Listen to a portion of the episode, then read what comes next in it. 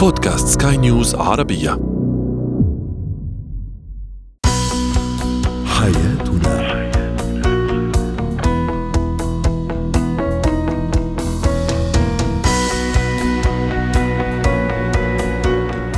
مستمعينا الكرام أهلا بكم معنا إلى حياتنا. فضاؤكم اليومي الذي يعنى بشؤون الأسرة وباقي الشؤون الحياتية الأخرى والذي يمكنكم الاستماع إليه عبر منصة Sky News Arabia dot com slash podcast وباقي منصات سكاي نيوز العربية الأخرى. معي أنا آمال شابة. نتحدث اليوم عن الشريك العصبي بل أكثر من ذلك الذي لا يستطيع أن يتحكم في انفعالاته.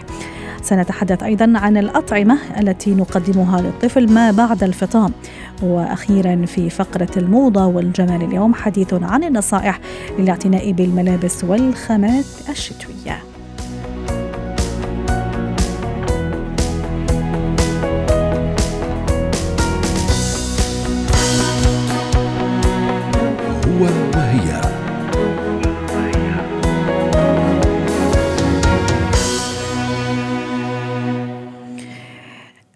شك أن المودة والرحمة والحب أساس البيت الناجح الذي يبني من جهته المجتمع الصحيح. اليوم سنتحدث عن كيفية التعامل مع الشريك العصبي كحالة دائمة في هذا الشريك وفي بيت الزوجية.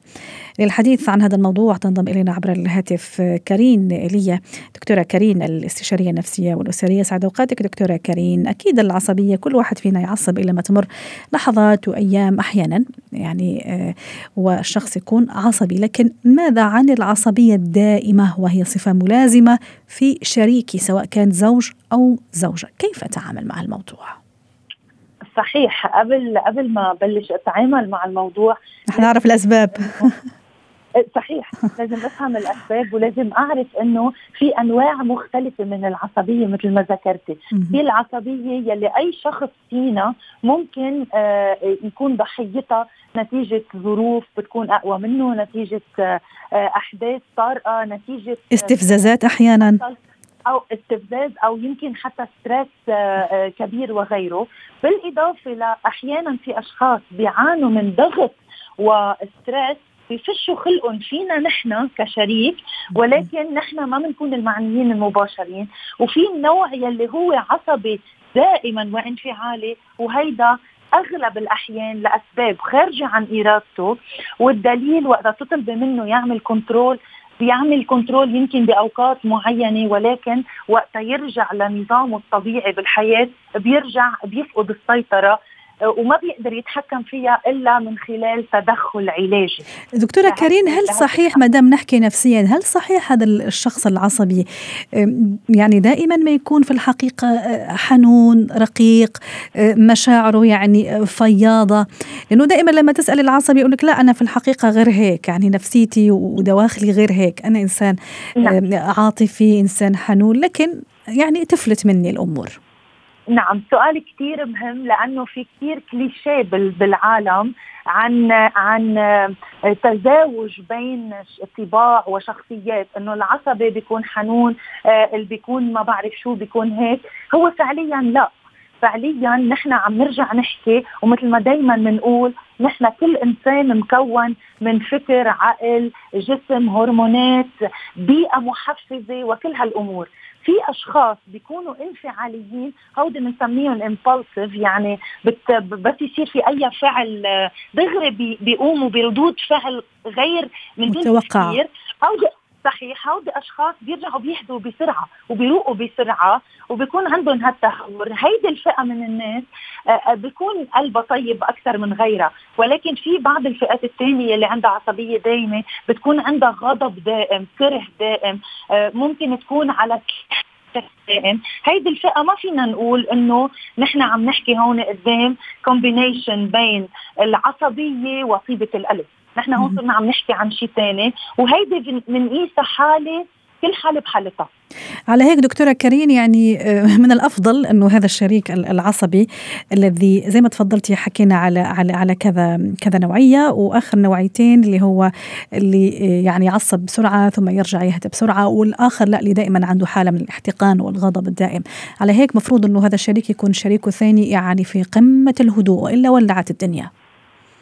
خليني أقول لك شغلة كثير مهمه هذا الجملة اللي قلتيها لأنه وقت يكون أنا أمام شريك عصبي وانفعالي انفعاليتي قدامه بتولع النار.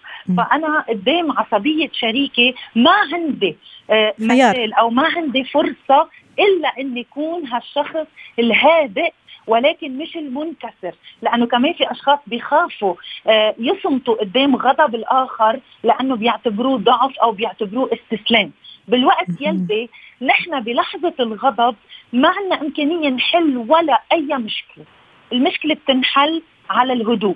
يعني تماما وأنت عم تحكي يعني أنا عم تخيله كأنه إعصار كذا مارق. 100% فمفروض إنه نغلق كل الأبواب والنوافذ ونستكين لفترة حتى يمر هذا الإعصار.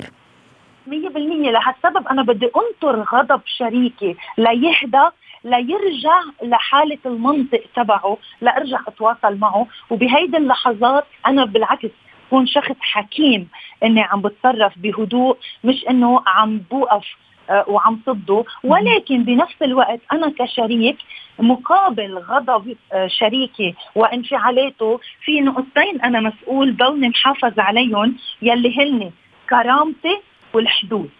يعني أنا بعصبيه شريكي ما بدي أسمح له يتخطى حدوده معي. إن كان بالإهانات إن كان بالضرب إن كان آه بالصحيح ودكتوره كريم معلش سامحيني قطعت كلامك عم تحكي شيء كثير مهم وهذا هو موضوعنا في الحقيقة اللي مش فقط عصبي لكن أيضا ما يتحكم في انفعالاته. وعصبية صباح ومساء وبعد الظهر وبعد العصر فهذه خلاص صارت ديمومة يعني بشكل دائم. أنا هذه يومياتي كزوجة أو كزوج أيضا. هل هذا هو الحل أيضا دائما؟ إنه آه، يعني آه، يعني أنحني أمام هذا الإعصار لغاية ما أجد حل ولا ولا في حلول أخرى جذرية؟ القضية لازم حلها من جذورها. هيدي هي الأشياء يلي قلتها بالبداية في بعض الأشخاص. نحن الحلول عندهم ما بتكون إلا من خلال العلاجات من خلال الأدوية المهدئة. ومثل ما ذكرتي في بعض الأشخاص العصبية والانفعال عندهم بتصير عادة. وهيدا اخطر شيء. لأنه وقت أعتاد على هالعصبية بصير في عندي أي فعل يحصل قدامي بيكون ستيمولوس لإلي. بيكون يعني محفز. بحفز بحفز لي لاقوم بهالفعل. وبالإجمال وقت نحكي عن هيدي العصبية اللي ذكرتيها يلي هي الصبح والظهر وبكل الأوقات هيدي العصبية بالإجمال بتكون فيها بتكون ناتجة عن مشاكل هرمونية. مثلا آه الكورتيزول بيكون كثير عالي عند هؤلاء الأشخاص. وهذا هرمون ال stress.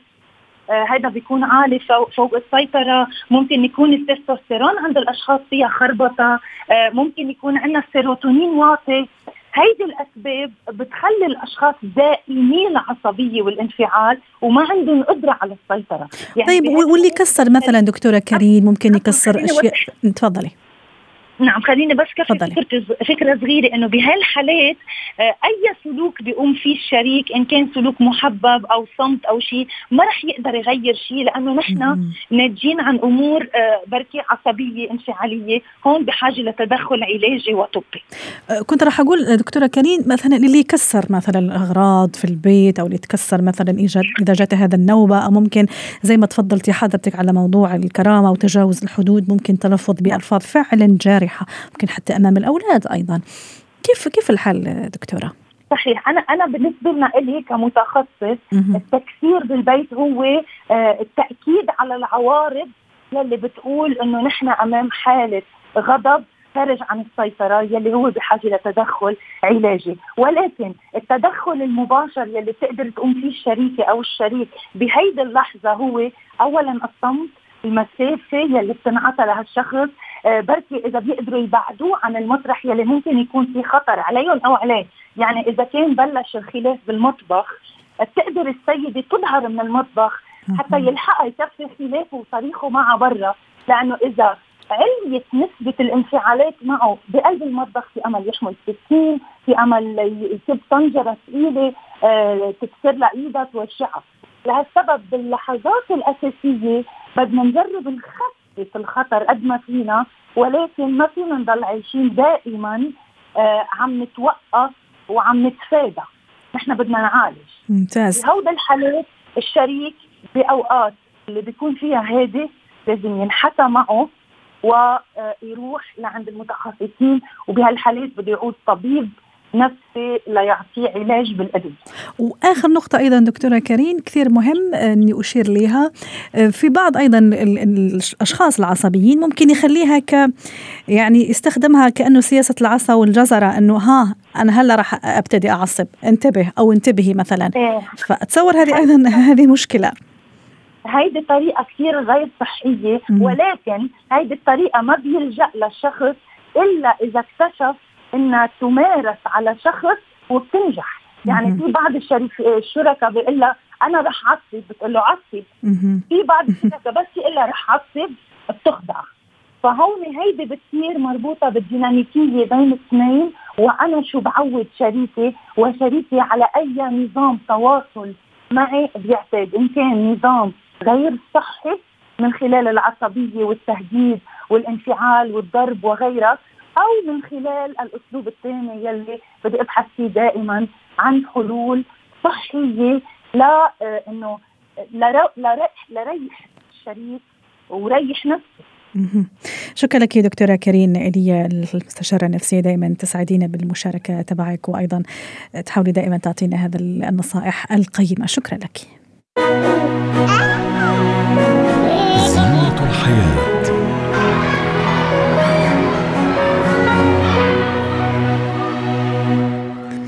اليوم سنتحدث عن أطعمة ما بعد الفطام التي يجب أن أقدمها لطفلي. للحديث عن هذا الموضوع ينضم إلينا عبر الهاتف دكتور سامح عبد العظيم استشاري أمراض الأطفال. يسعد أوقاتك دكتور سامح. أكيد الأم أه، راح تختار بعناية. قبل الاختيار ستتساءل أيضا تكون في حيرة من أمرها بعد الفطام. ما هي أنسب الطعام وما هو أنسب الطعام والأغذية المفيدة لابني؟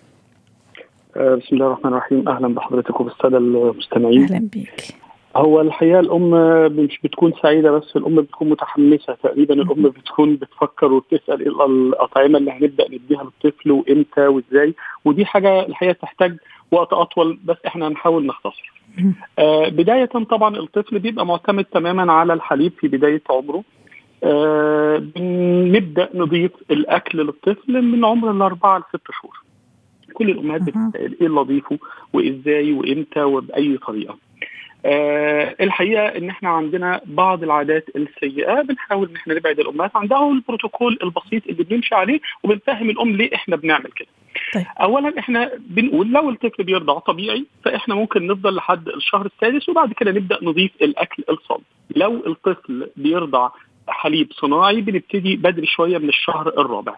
إضافة الأكل بيكون مواكب آه، لتطور مهارات الأكل عند الطفل، يعني إحنا بنبتدي بحاجات بسيطة خالص في البداية. آه، بعض الأمهات بتحب إنها تبتدي بالحبوب آه، اللي هي حبوب الرز في البداية، بعض الأطفال بعض الأمهات بتحب إنها تبتدي بالخضروات، ولكن الأهم بالنسبة لنا إن إحنا بنبتدي عنصر وحيد كل مرة. يعني ما ينفعش نضيف ميكس في البداية لأن إحنا بنبقى قلقانين من تحسس الطفل من بعض الأطعمة. فبنتفق مع الأم إن إحنا بندي آه، آه، عنصر واحد من الأكل. لمدة يومين. بنجرب وبنشوف هل في تحسس ولا لا. إذا okay ما فيش تحسس والطفل تقبله بنبدأ نضيف عنصر ثاني وهكذا. يبقى بنبتدي من الشهر الرابع للسادس بنبتدي بحبوب الرز بنبتدي بالخضروات واحد ورا الثاني والبقوليات أيضا دكتور ولا لا؟ اللي هو فول مثلا؟ لا, لا. لسه الفول بعدين شوية. الحقيقة إن إحنا درجنا على إن إحنا نأخر البروتين شوية ولكن الأكاديمية الأمريكية لطب الأطفال بتنصح إن إحنا نبدأ نضيف اللحم المهروس من ست شهور ويمكن من خمس شهور كمان بحيث إن هو يعتبر كمصدر غني بالحديد للطفل فبيساعد إن هو يعوض الطفل على آه، الحديد الناقص في حليب آه، الأم. آه، إضافة بعض ال ال الأطعمة الثانية بيجي تدريجي. يعني إحنا ضفنا حبوب الرز بدأنا بالخضروات واحد ورا الثاني بدأنا بالفواكه واحد ورا الثاني بنبدأ بعدها نضيف صفار البيض بعد ست شهور بنبدأ بعدها نضيف آه، الزبادي بنبدأ بعدها نضيف الشوفان بنبدأ بعدها وهكذا. نضيف اللحم السمك الدجاج وهكذا. آه، الطفل مهاراته في بلع الأكل بتتطور. آه، لحد ما يوصل مثلا 8 شهور من 8 ل 10 يبدأ الطفل يقدر ياخد البيوريه السميك شوية. بعد ال 10 شهور من 10 ل 12 بتتطور مهارات الأكل عند الطفل إنه يقدر يمضغ ويقدر يبلع أكل صمت. ممتاز. دكتور سامح ماذا عن الشوربة أو شوربة الحساء اللي عادة تكون يعني هي وجبة متكاملة في الحقيقة اللي فيها ماء وخضروات وكل شيء. متى أبتدي أعطي له إياها لطفلي؟ هو الحقيقة لازم نحدد عشان بعض الأمهات بتفهم الشوربة إنها ممكن تعمل شوربة بسمن وزيت والحاجات دي. يلا طبعاً فرصه فرصة نحكي أيضا على على المكونات. آه بالظبط. هو الحقيقة في البداية خالص إحنا آه، آه، حليب الام طبعا زي ما إحنا قلنا إن هو وجبة أساسية للطفل. لما بنضيف بنبدأ إحنا مش عاوزين ملح وسكر. الملح والسكر ممنوعين تماما على الطفل في أول سنة من عمره وده بيساعد. كتير بعد كده. ويمكن هتكلم عن فوائد المنع ده بعدين. بس حرام مسكين ما راح يستطعم الأكل صح دكتور؟ فيه الملح بالعكس. بالعكس اطلاقا الطفل. بيتعود على اللي إحنا بنعوده عليه آه ويمكن لو منعنا السكر والحاجات السويتي. الحاجات السويتي الصناعية ان إحنا نديها للطفل في أول سنة ده بيساعدنا إن إحنا نقدر نتحكم في الطفل بعد كده من آه آه رغبته في الحلويات. واشتهائه ليها بالعكس ده بيفرق كتير وبيحسن آه، آه، صحة الطفل كمان عدم إضافة الملح بيحسن ال... ال... بيقلل الحمل اللي موجود على الكلى عند الطفل وبيحسن من صحته بشكل كبير المفاجأة للأمهات إن آه، بعض الأمهات بتيجي بعد عمر السنة أو السنتين بتقول لنا إن أنا طفلي ما بيرضاش تماما إن هو ياكل خضروات. آه،. أنا طفلي ما بيرضاش إن هو ياكل فاكهة. ثبت مع بعض الدراسات اللي اتعملت إن إضافة الخضروات والفاكهة للطفل في العمر الصغير ده ست شهور بيساعد على تقبل الطفل للخضروات والفواكه بعد كده. وإن الأمهات اللي بتعتمد على الحبوب وعلى الحاجات الصناعية والمعلبات في البداية وبتدخل السويتنرز في الأكل في المرحلة ديت بيبدأ بيتأثر الطفل بعدين. يمكن دي دراسة اتعملت على حوالي آه 113 طفل. ممتاز. آه الشوربة زي ما إحنا قلنا مسلوق في مسلوق تمام؟ آه إذا كنا جربنا أكتر من نوع خلاص واطمنا إن مفيش أي تحسس إحنا ممكن نعمل الشوربة بخضروات متعددة ونهرسها زي ما إحنا قلنا في البداية نهر- نهرسها كويس. بحيث إن الطفل يقدر يبلع لحد ما يقدر تتطور مهارات البلع عنده ويقدر ياخدها بعد كده زيت زيتون دكتور سامح ممكن أحط له فيه شوي في هذا مثلا البيوريه أو شو في في الأكل اللي أنا عم قدم له إياه ولا لا في سن معين ما لازم أحط له فيه هو زيت الحقيقة إحنا؟ ممكن نبتدي نضيف زيت الزيتون بعد 8 شهور تمام. بنضيفه بكميات قليلة للطفل لأن هو حتى زيت الزيتون الحقيقة آه ملين بيساعد بيقلل الإمساك وبيحسن الهضم عند الطفل. فما عندناش مشكلة خالص من آه إضافة آه زيت الزيتون. العصائر دكتور سامح كيف أعطيها له؟ متى أبتدي أعطيها لطفلي؟ السؤال ده شائك ويعتبر قنبلة موقوتة و... الله يستر. ممنوع تماما استخدام العصائر للطفل في العمر ده. ممنوع تماما. من كم لكم دكتور؟ العمر يعني بتكلم تحت 12 سنة طبعا. 12 آه. 12 شهر قصدك. تحت 12 شهر اسف عفوا. آه، ممنوع تماما استخدام العصائر كميات السكريات اللي فيها وكمية المواد الصناعية اللي موجودة وال preservative اللي موجودة في العصاير بتضر الطفل. هتستخدمي عصاير للطفل بتعمليها fresh ومجد. ال- ال- الفاكهة المهروسة يعني. لو سلقنا الفاكهة وهرسناها واديناها للطفل عناصرها الغذائية بتكون أفضل وأقيم وأحسن للطفل. لكن استخدام كل العصاير الموجودة الحقيقة مضر جدا للطفل وممنوع تماما من كل ال ال ال المؤسسات الخاصة اللي هي مهتمة بالأطفال. جميل. وآخر شيء أيضا آه، دام حضرتك حكيت على ال- الفواكه المهروسة بنلاقي مثلا الآن في الأسواق يعني اللي ما يعرف بالكومبوت اللي هو موجود وجاهز آه، هل يفضل عادي ما ما في مشكلة إذا أنا اشتريته من برا ولا لا يفضل إني أنا أعمله في البيت وأكون متأكدة إنه ما في ولا إضافات و- آه، ال- الجدل اليومي بتاع الأمهات معانا والحوار اليومي تاني. أنا هقول قاعدة عامة وانت طبقيها. تمام. أي شيء معلب وهيتم حفظه لازم يتحط فيه إيه عشان يحفظه؟ إضافات مواد مادة. حافظة. مواد حافظة نعم. ذاتس ات تمام؟ فلازم إن إحنا بنقول أي معلب هو محتاج مادة حافظة. أي معلب هو مكوناته غير معروفة للأم غير معروفة للأهل. بالعكس انت لو عملتي في البيت انت عارفة المكونات متأكدة من ال- النظافة متأكدة إنه فريش ما فيهوش أي مواد كيميائية ما فيهوش مواد حافظة. أنا معلش هضيف آه،. شيء بعيدا عن العصير كمان. بعض الأمهات بتبتدي تعطي الأطفال تحت ال 12 شهر الحليب البقري. الحقيقة إن ده شيء مش مستحب تماما إن إحنا نعطي الطفل الحليب البقري تحت 12 سنة. هو غير كافي 12 تماماً شهر. ومك... قصتك مع السنة يا دكتور. معلش. الحقيقة هو آه، شيء غير مستحب تماما إن إحنا نعطي الحليب البقري في العمر ده اللي هو تحت عمر السنة مش هقول 12 شهر. تحت عمر السنة مش مستحب تماما لأن مكونات هرمونات البروتين والدهون اللي فيه غير مناسبة تماما لهضم الطفل وبتسبب له مشاكل. ويمكن الدراسات اللي اتعملت بتقول إن إعطاء الحليب البقري للطفل قبل عمر السنة بيسبب مشاكل كثيره جدا في الجهاز الهضمي. وحتى اختم أنا أضيف لك موضوع العسل أيضا والسادة المستمعين والمستمعات. العسل أيضا اتصور إنه ممنوع قبل قبل سن معين وإحنا لو اتكلمنا عن الممنوعات بنقول إن العسل ممنوع قبل السنة لأن هو مرتبط بمرض عندنا بيسبب مشكلة كبيرة في الأطفال. فبالتالي الأم ممنوع استخدام العسل إلا بعد السنة. واحيانا بياض البيض لأن هو في بعض الحساسية أو التحسس منه لكن بعد كده تقدر الأم تضيف كل حاجة. أهم شيء بس البداية في الوقت والتدريج ودخول العناصر بشكل منتظم جميل. علشان نقدر إن إحنا نساعد الطفل على التدرج من الحليب للأكل. دكتور سامح سعدتنا اليوم وفعلا أفدتنا كثير بهذه المعلومات المهمة. يعطيك العافية. كنت معنا عبر الهاتف سامح عبد العظيم دكتور أطفاء أو أمراض دكتور طب الأطفال عفوا. جمالك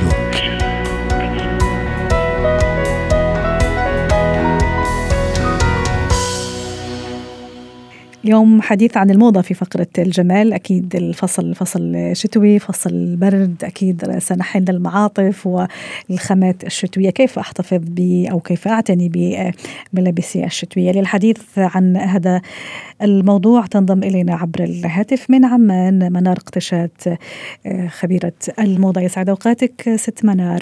أكيد الخزانة الآن فيها ما فيها من ملابس الشتاء من مخمل وكشمير وأشياء كثيرة وقطن وصوف. كيف أعتني بهذه الخامات؟ وخلينا نبتدي معك بالمخمل. أول شيء أهلا فيك. أهلا بك هلأ كل قماشة لازم يكون إلها بين كل قطعة وقطعة دائما نخلي space بيناتهم. يفضل كل ما كانت الخزانة تاعتنا ما بدي أحكي كبيرة لأنه كل حدا بيختلف حجم الخزانة تبعه. فلازم يكون حجم حجم الخزانة sorry لكل حدا يكون في space بين كل قطعة وقطعة. هلأ المخمل من القطع اللي شوي أي شيء بي يعني بمرق عليه مثلا كبيت عليه مثلا أي شيء بتحسيه إنه طبع أو بتحسيه إنه ضل على القطعة. بدنا دائما نكون مثلا حاطين عليه جلاتين حاطين عليه أي شيء لحتى إنه نحفظ هيك قطعة. طيب خلاص اتفقنا إنه لازم تكون القطع متباعدة مع بعض. Yes. المخمل مثلا هل عنده طريقة إني أحافظ بها عليه مثلا من ناحية حتى كيف تعليق مثلا أو حتى الغسيل؟ وبعدين نروح للكشمير أيضا. شوفي هلأ بشكل عام كل أنواع الأقمشة طريقة حفظها بتكون نفس السيستم. يعني ما بقدر أحكي لك عن قماشة أكثر من الثانية. ليه؟ لأنه الجلد نفس الشيء في حال انكب عليه لو شيء بسيط لو مي ممكن تلاقيه إنه ضل على القطعة. ممكن مثلا لو حتى الكشمير كل أنواع الأقمشة لازم نحفظها بنفس ال... بنفس العناية. ودائما نخلي space حتى بالجينز مش شرط بس الأقمشة تحديدا أو الأنواع. لأ الجينز التيشيرت اني لازم إحنا نخلي space بين كل قطعة وقطعة. ويفضل إنه يكون مثلا لأنه إذا مثلا لزقنا قطعه بالثانيه ممكن قطعه يكون عليها design معين strass معين ممكن ينفك ممكن يخرب فهي الشيء لازم نكون كثير منتبهين عليه. أها بالنسبة أيضا للصوف آه، منار هلا بالنسبة للصوف ممكن تحسي إنه أقل ممكن اعتناء لأنه ممكن الصوف ممكن إنه إحنا نحطه بالخزانة يعني مش نعلقه ممكن نخليه مثلا من ضمن خزانة اللي بنصفط فيها البلايز يعني مش شرط يكون إنه تعليق لأنه قماشته بتستحمل أكثر قماشته ما بتوبر أكثر أو ما بتلقط مثلا بكتيريا أكثر أو غبره أكثر فهذا الشيء بيخليه إنه هو أقل عناية من الجلد ومن المخمل. على ذكر الجلد أيضا كيف يكون طريقة والجلد نعرف إنه أيضا من يعني من الخامات اللي يعني تتعفط بسرعة عرفتي كيف؟ خاصة إذا كان الجلد الخفيف يعني. yes yes أنا بفضل إنه حتى إنه إحنا ما يعني ما نغسل وما نكوي الجلد بالبيت. يعني هو من ال items اللي دائما بفضل إنه إحنا نروح لل dry clean direct لأنه من القطع اللي كثير إذا خرب أو مثلا شيء بسيط فيه خلص القطعة completely كلها بتروح يعني ببطل فيها نقدر نلبسها ابدا. فبفضل يكون الاعتناء فيه أكثر لما نجيبه من ال dry clean ما نفكه إلا لما بدنا نلبسه. ويفضل مثلا نفك عنه الجلاتين في حال مثلا فكينا عنه نرجع نحط عليه لأنه مثل ما خبرتك أي شيء ممكن ينكب عليه أو أي شيء مثلا يعني ينتج فيه من عجنب خلص القطعه completely كلها بتروح. منار أيضا في بعض الناس اللي مثلا ينظف هذا الخامات مثلا مخمل كشمير بالفرشات يعني عرفتي؟ هل هل هذه طريقة صحيحة فعلا تحفظ لي الخامة وتخليها يعني تبقى لي لأطول فترة ممكنة؟ أنا صراحة مو كتير بحبذ. أي شيء إحنا بنلعب فيه بالقماش رح يخربه. يعني كنت أشوف هيك قصص البنات بيعملوها مثلا بالبلد الصوف مثلا إذا علق فيها شيء أو بنقدر نحكي إنها وبرت نوعا ما بصيروا يعني يشيلوا عنها لا أنا هيك بشوف إنها عم بتزيد وعم بتخربها للقطعه بفضل إنه في حال إنه شفناها غير صالحة للاستخدام دايركت نتخلص منها ما نعمل فيها أي تعديل. لأنه ممكن مرة مرتين نلبسها بس بعد هيك لا هيصير الوضع مو لطيف ابدا ك look. وهذا الشيء كثير بيلعب دور بال style بال look إنه نكون لابسة أي قطعه يكون مثلا مطعجه أو خربانة أو مو معتنين فيها ال total كله بيكون غلط. وكنا بنمرق بهيك قصص ما حدا يعني ما بتصير معه. كنا بتصير معنا يعني. بس إنه بشكل عام نكون منتبهين أكثر لهي التفاصيل. صحيح. وعلى ذكر الكل يعني في أيضا سؤال هون زملاء يتسالوا كيف نغسله يعني هل كله في ال laundry مثلا ولا لا؟ في بعض الخامات الشتوية ممكن تتحمل إني أغسلها أنا بالبيت خاصة مثلا إذا كانت مش كثير متسخة.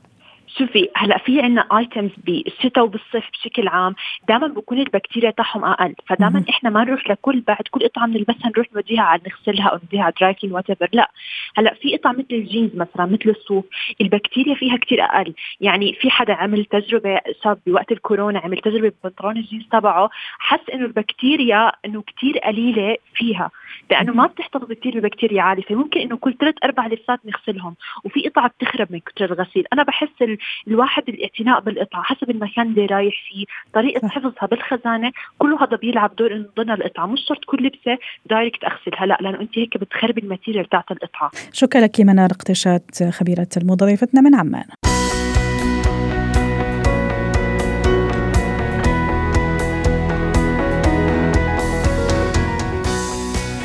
ختام حلقة اليوم من حياتنا شكرا لكم وإلى اللقاء. Yeah.